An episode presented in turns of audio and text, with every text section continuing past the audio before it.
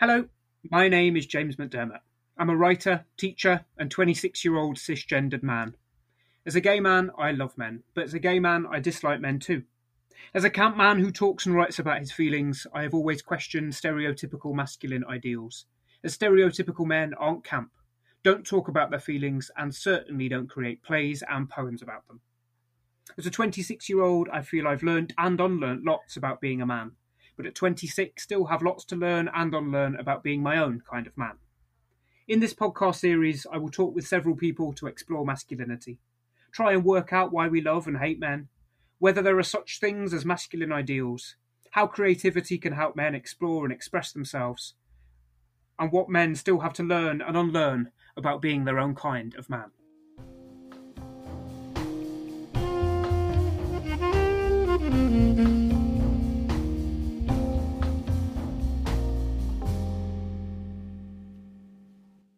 Hello, I'm Sam Ruddock, producer of Mentor the Masculinity Conversations.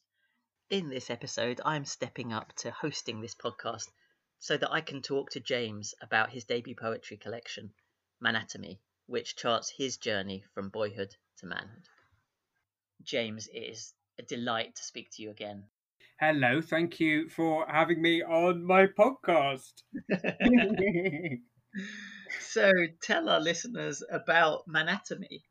So, yes, this episode of the podcast, we're going to be talking about Manatomy, which is uh, a poetry collection that I've just had released by Burning Eye Books, uh, in part about masculinity. So, the book is structured in three parts, which isn't pretentious at all.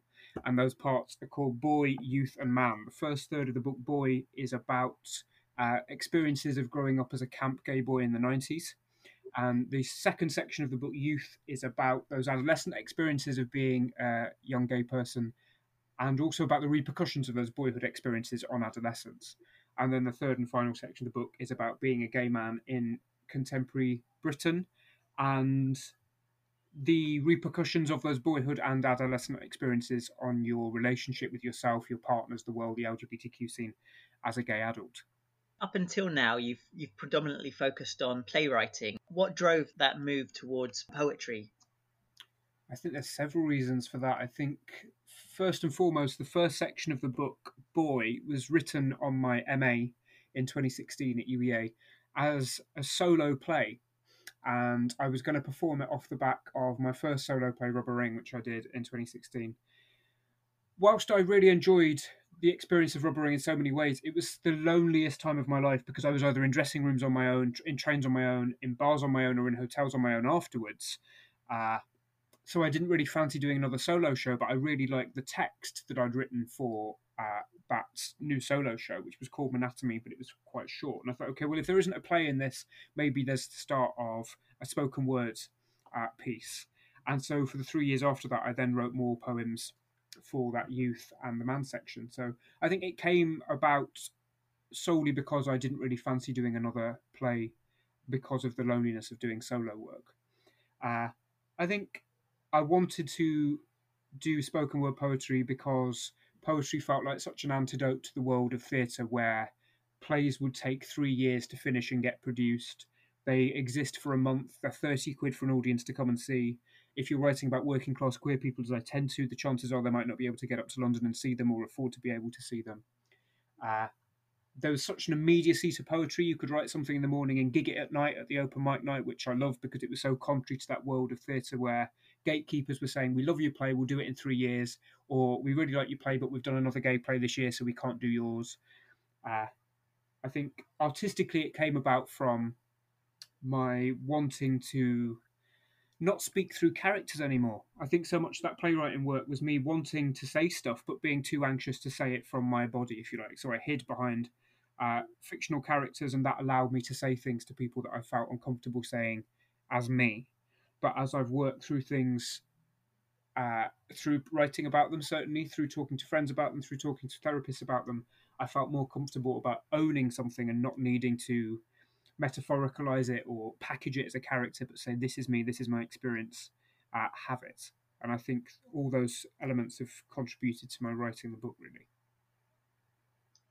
That is fascinating. And that idea that it's part of your wider journey towards owning and understanding your place in the world and moving away from shame has it felt as you imagined it would feel to to be sharing those and to be reading those in the first person and owning those experiences the day before I knew I was getting my copies of the book for the first time and I was going to see the collection for the first time, I was riddled with anxiety because I got so carried away about someone's going to publish this. This is really exciting. And then on that day before I received the books, I thought, oh my God, this is what they're going to publish. They're going to publish really intimate experiences. They're going to exist in the world. They're going to go to strangers' hands, and that book might outlive me. And that's a terrifying thought. So initially, it was a really daunting thought. When I received the books, I calmed down about that, but it felt like it felt like the end of a sexual experience, if you like, kind of this four years worth of foreplay of writing the book and the build up to publication, and then you get the books and bang, it's over quite quickly, and you've got this thing in your hands. Sharing the work with people has been really, really lovely, albeit so strange because of Instagram live launches. The fact you can't be in a room with people telling your truth, which, as I said, is one of the kind of artistic intentions on the book, is that I wanted to stand on a stage and talk for myself as opposed to through characters for once, and I haven't been able to do that yet. So I feel like I haven't really had that full experience of releasing the book. But from what I've heard from readers or listeners to those online launches, uh, LGBTQ listeners feel seen, which is uh, just incredibly beautiful response to have to the work. And straight people who have read it have contacted me saying, I understand to some degree uh, what that gay experience might feel like now. And I think all the work, be that plays, be that this podcast series, be that poetry, is representing a group of people in in their truth, if you like, in the hope that that group of people feel seen and people who aren't part of that community better understand and reassess how they perceive that group at a time when so much rubbish is written about LGBT communities by people who aren't part of that group, be that the media, uh, newspapers, whoever.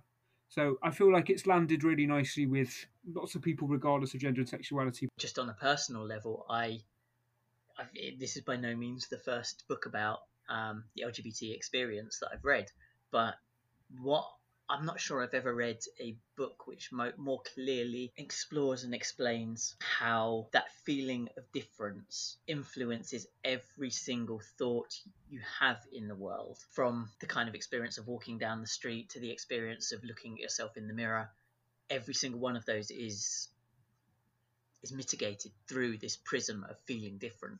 And I thought that was one of the great strengths of this is is how eloquently and how simply you present that.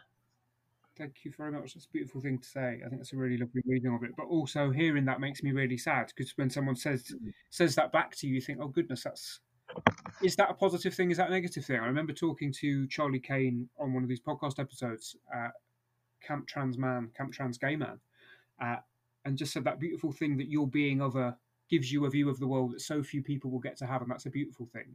And I think his saying that has certainly changed my perspective on that otherness framing how you see things. But certainly when I wrote the book over those four years, I don't think it has been a positive thing. I think someone said to me recently that humility is not thinking less of yourself, but thinking of yourself less.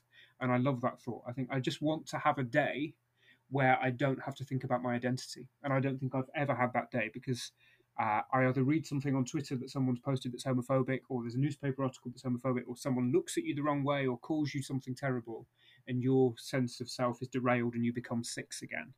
So I think it's a common experience, and I wish I could change it. I wish I didn't have to think about identity all the time, but we live in a world that kind of triggers thoughts about identity. And I do think I'm getting there again through therapy. That sense of if you can't change something, you acknowledge that all of this is in you and probably be there for a very long time.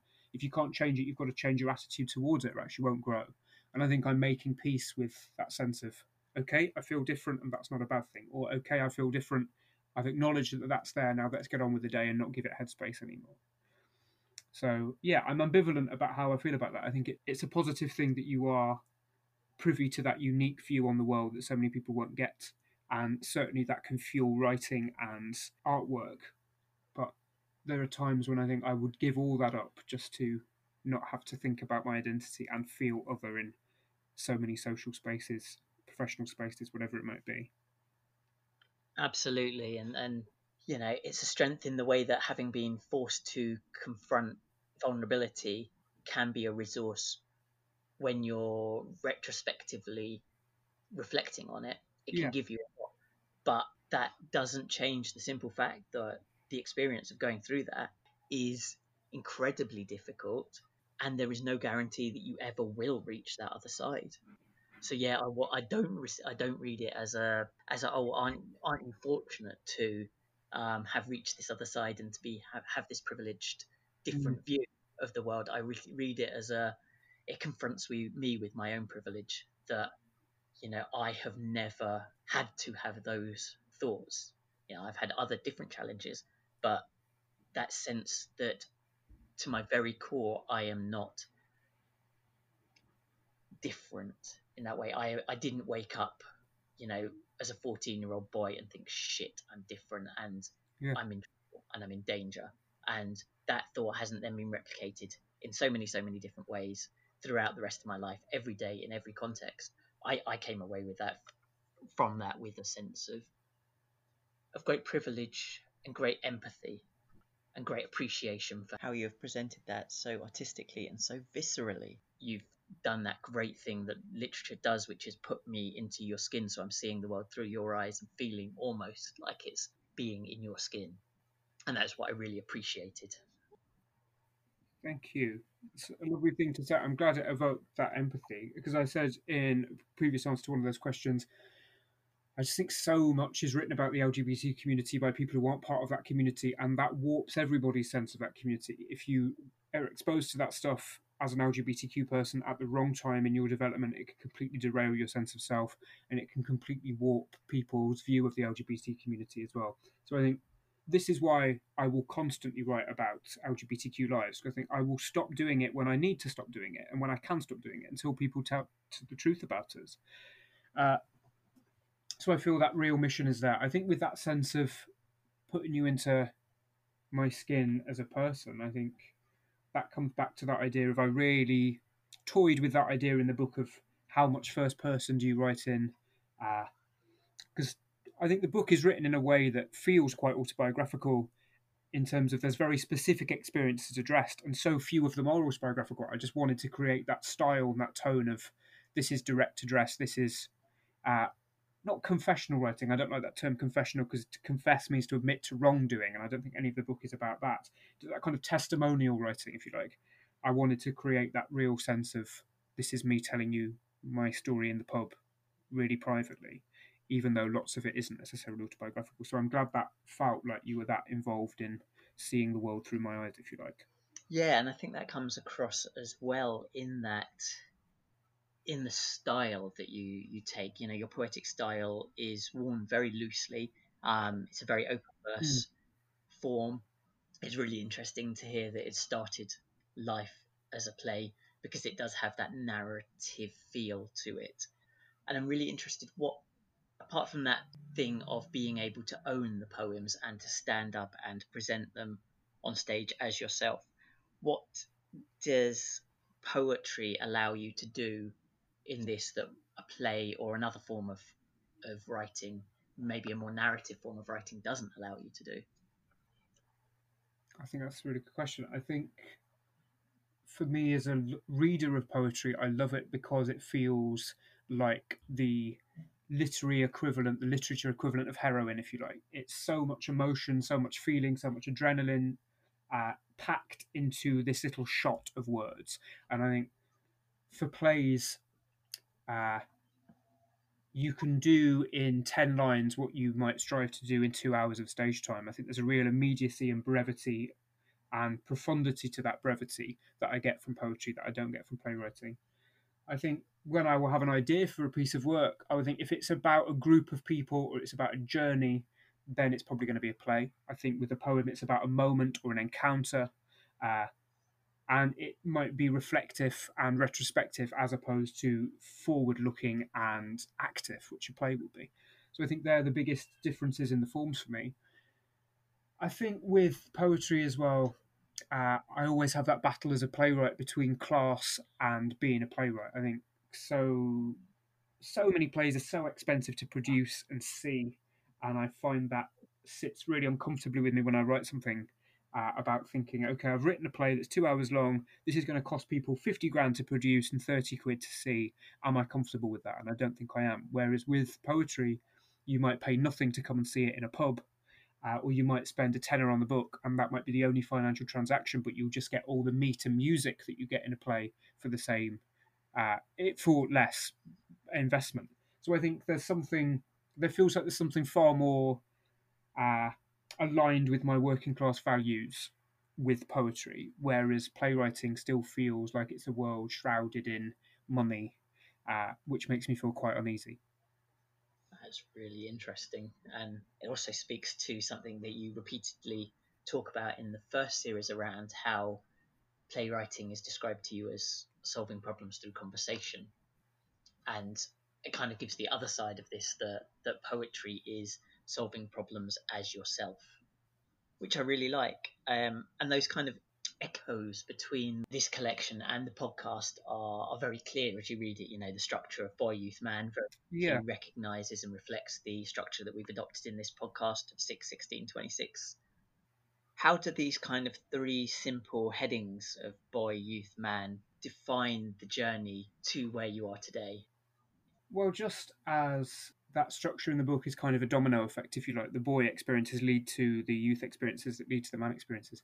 I do feel like that in my life, and I'm sure it's true for everybody. That what happens to you as a childhood shapes your teenage life, and what happens in both of those stages affects your adult life. On that notion as well of the similarities between the plays and the poetry and the podcast, I think having therapy has just given me the vocabulary to explain why those similarities might recur in the work and uh, therapist has helped me see what my authentic self might look like underneath years of being told you're inferior or unlovable or queer or whatever it is by a heteronormative culture. That sense of, I think that at my core is a desire to communicate something, be that through teaching, writing, talking, and what I'm really passionate about is making people laugh because I think if you can laugh at everything, you're bulletproof and there's a real working class mentality that if you can laugh at everything, you're bulletproof. And I think representing the truth about working class queer lives, uh, male lives. So if that feels like that's my authentic purpose to communicate about those things and to enable other people to communicate about those things through teaching or podcasting, uh, all these projects feel so similar because they just feel like different channels for that purpose, if you like. Uh, so I think I've spotted that in the work previously. It's all quite similar and all kind of talks to each other. And had to really block out negativity from uh, so-called friends who would always say, "Oh, you always make work about the same thing," and I would internalize that as a criticism, and then thought, actually, well, that's a positive thing. I think it means I've got obsessions and I've got something that preoccupies me, and uh, I think working with that therapist has allowed me to see why. It's asking what is your authentic self, what is your purpose. That purpose is to communicate about certain facet of things, and all of these projects we've worked on allow me to communicate those things to different people through different forms. Yeah, yeah, and that that that notion of humor, you know, the way we've been talking about this, um, could give the impression that this is quite a serious collection. It's so far from that. It's immediate. It's uh, there's a lovely quote from uh, the poet Molly Naylor who just talk, calls it this funny, frank, and filthy debut. Yeah, and it is all absolutely. of those three things. It's very funny. It's very filthy, and it is very frank. Yeah, I think I think that's another kind of playwriting technique as well of making uh, LGBTQ theatre for an audience that I don't just want to be LGBTQ people, so that other people can understand how it feels to be that person. I think a way to uh, get ideas to people and make people uh, engage with things they might not engage with normally is to turn them into jokes. And you think, I never understand why humour isn't taken seriously in theatre. People always have this thing that plays can't have jokes in them. I think, well, if you've got a joke in your play, someone if someone laughs at something, you know they've heard it, understood it, and given that animal response that they can't control. Uh, so it's been processed. Mm. And I think it's the same with poetry. I think if you can package things that might be difficult to say uh, or difficult to hear in a humorous way, if people laugh at them, you know they've heard them and processed them because they've given that primal response back.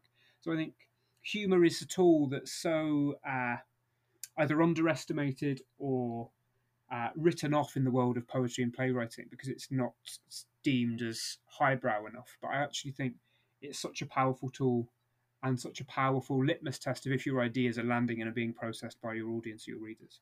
Yeah, and then just to give a, a little example of that, and I'll probably ask you to maybe give us a little flavour of the collection um, in a second. But one of my favourite poems from it is just this little three line uh, three line poem that comes towards the end of it, and it's called Dom or Sub, and it's a conversation. Are you Dom or Sub? Dominoes. I would never eat at a Subway's. Just love that. I just think it's so it's so playful and it, it, comes after a very serious poem about those sorts of things. And uh, yeah, it's just it, it just made me guffaw. You see, I'll slave away on massive ballads and then a little haiku about pizza and sandwiches makes you laugh the most. But I think the reason it's in there is because I just wanted to use humour just to mock the daftness of how seriously people take labels. Mm-hmm. And I think doing something like that, addressing this massive thing in a short form haiku and mocking it by turning it into a bit of wordplay, uh, allows you to highlight the ridiculousness of people's uh, obsession with labels. Yeah. Yeah, and that's actually a great summary of the collection. It's a, an exploration and a, a rejection of labels. Yeah, absolutely. It is now a good time to to invite you maybe to share a few poems from the collection. By all means, yes. So I will read uh, a poem from each section of the book just to give a flavour of that arc. Uh, so the first poem I'll do is from uh, the first section, Boy and this is about the first time I heard the word gay and the effect that had on me. So this is a poem called Spice Girls Dolls. 1998. Happy Meals, TY Beanie Babies, and Tots TV. A Saturday afternoon in Toys R Us. Mum and Dad say I can pick any gift I want to celebrate my first full week at school. I could have a toy Budgie the Little Helicopter or a remote control Brum. But I don't want either of those things. I want a posh spice doll. Dad suggests a Tamagotchi. Mum tells Dad that a Tamagotchi won't spice up my life. Dad tells Mum that she's not to buy me a girl's doll. Gay boys play with dolls. And this is the first time I hear that word. I don't know what it means, but I know it can't mean something nice because of the way Dad spits it out of his mouth. Whilst I don't know what that word means, my ears burn when I hear it like Mum said ears are supposed to when someone is talking about you. So I asked Dad what it means. Dad tells me that it um, well, it uh, it means happy, sunbun.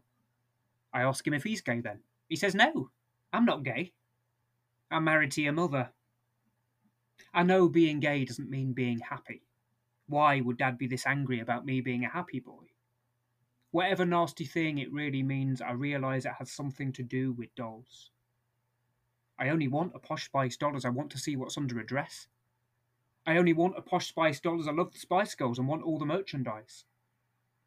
But then and there I vow that I'll try to stop playing with dolls. Then Dad won't be angry. Then I won't be a gay boy. I think I've still got that Tamagotchi. So the next section of the book is called Youth, and this is a poem about gay bars. And after you finally come out and said the word gay, that word you struggled to say for so many years, you think the hard work is done. And you go to a gay bar thinking you're going to meet an incredibly welcoming environment, which in the main you do. But there might also be bars uh, that want to know if you're a top or a bottom, a twink or a bear. They want to know what type of gay you are. And if you're the wrong type of gay, you're not allowed to come in and party with your community. And you feel just as lost as you did before you were trying to find the word for your sexual identity. And this is a poem about that. This is called The Wrong Type of Gay. I went out on Saturday to a nightclub that was gay. Men in there stopped me to say, Turn around and go away. You are the wrong type of gay. You cannot come into play, cause of how you mince and sway, cause your manner is too fey, cause you're such a camp cliche. You are the wrong type of gay. I'm the wrong type of gay me, I am the wrong type of gay. I'm a minority me within my minority, I am the wrong type of gay. Then more men joined in to say, 'Cause you can quote Doris Day, 'cause you love Betty and May, 'cause you sing songs from Broadway. You are the wrong type of gay. 'Cause you don't work out all day, 'cause your pecs aren't hard as clay, 'cause your clothes are pink, not grey, 'cause you're wearing a beret. You are the wrong type of gay. I'm the wrong type of gay me, I am the wrong type of gay. I thought it would be we, gee, but it's still them and me. I am the wrong type of gay. Thank you. So, this third and final poem is the last poem in the book and the last poem in the section Man. And this is 14 things I wish I could tell my 14 year old self. Don't wait until you're 18 to start living openly as a gay man. You and everyone who matters to you already knows that you're gay and they will be fine with it. Because you don't come out until you're 18, there are so many boys you never kiss or sleep with who wanted to kiss or sleep with you. You will regularly regret not kissing or sleeping with them.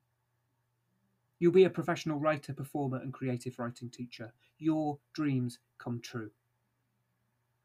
Don't waste time on relationships with people solely because they're sexy, popular, or well connected in the arts. They will leave you feeling fake, inferior, or bored. Time spent with them could be time spent singing with Mum, laughing with Amber, or talking with Lyndon. Don't try to be cool. Don't try to be hot. Don't try to be cold. Just be warm. You don't have to try to be warm. Do not get social media. You will get addicted to getting likes, your attention span will get fucked, and you'll get sad because you'll compare your life to the lies other people tell online about their lives. The time you spend on social media shouting about having experiences could be time spent having experiences. You will be funny, chatty, clever, kind, creative, trusted, and respected. You will wear great blazers, you will have a great beard, and you will have a great quiff. Dad adores you. He just doesn't understand you yet because you don't understand you yet. And so you can't show dad who you are yet. But you'll come to understand who you are. You'll show dad, he'll understand you, and he'll love you for being you. No one really cares about how you look or who you sleep with because they're too busy caring about how they look and who they sleep with. So stop worrying about how you look and who you sleep with and just look how you like and sleep with who you want. Gay men don't just have sexual relationships with each other, you will have profound friendships with so many gay men. You will console each other about your pasts and help each other through your presence. You will teach each other things school should have taught you how to love yourselves, how to love each other, and what your history is.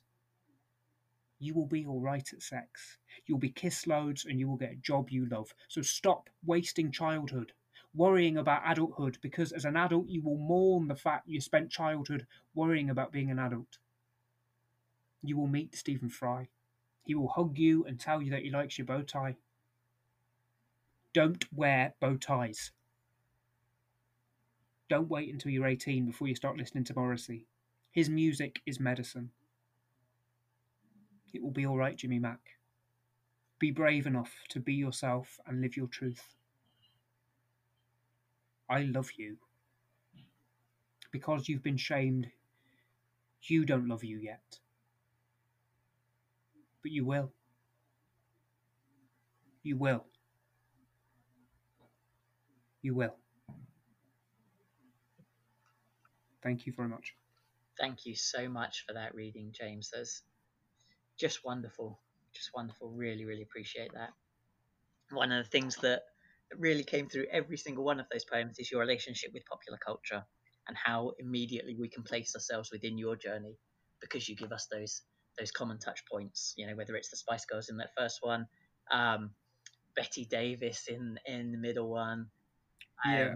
you know, singing with your mum in the third one, and I, I have to blame you for uh, mentioning "B*Witched" in one of your poems, which yes. um, C'est la vie in my head, which I think is probably the best pop song of the 1990s. in my head for the last 48 hours in the most delightful way. Good. I think my obsession with pop culture as a writer and as a person, because it's how you see yourself if you're a gay person. Do you know what I mean? I've, I think I've spoken another episode of the podcast as well about when you're five, for instance, and you know you're different, but you don't know what that difference is you can point to yourself in popular culture. You can say, I'm like this person, even though you don't know who you are yet. You can point to RuPaul or you can point to Julian Clary. And uh, yeah, if you're not seeing yourself at school or in your friendship groups, you're going to see yourself as a gay person in that popular culture. Yeah. And, and, I mean, and that experience you you mentioned just in that third poem there in the 14 things say to my 14 year old self, mentioned Stephen Fry. Um, Stephen Fry is given is one of many celebrities and famous people who have given you amazing quotes in this book. What is it like to have been seen by someone who you are so used to seeing and projecting yourself into? Wow, what a question. I think I think everything I do professionally is for my teenage self to let him know that he's going to be okay. And I don't know whether that's healthy, but I know that's the truth. That's just how it is. And I think if he knew that a man who had given him the courage and the vocabulary to come out and start writing would one day read his writing and endorse it in the beautiful way that he has, uh, he would weep. And that's, I suppose, my way of displacing and saying that I wept when I got that quote from Stephen Fry. I just think it is uh, such a moving experience to uh, have someone who shaped and saved my life in so many ways uh, give that quote.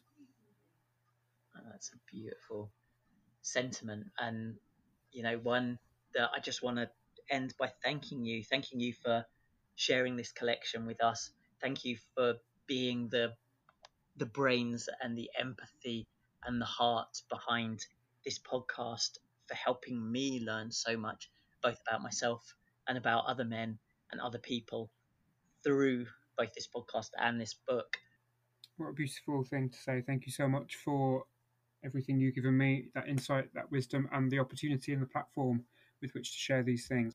And just before we go, could you give our readers guidance to where they might get the book, how they can purchase it? Absolutely, I can. So you can find a copy of Manatomy in bookshops, but if you'd rather stay inside, buy one online, and would like a signed and dedicated copy, you can buy one directly from me at jamesmcdermott.bigcartel.com, and I will happily sign and dedicate those in gloves and a mask, so you've nothing to worry about. So you can pick one up from jamesmcdermott.bigcartel.com. Do get a copy. It's one of those poetry collections which, though it's written for performance, it feels absolutely like it belongs on the page. It's a joy to read. Enjoy. Happy reading. Thank you, James. Thank you, Sam.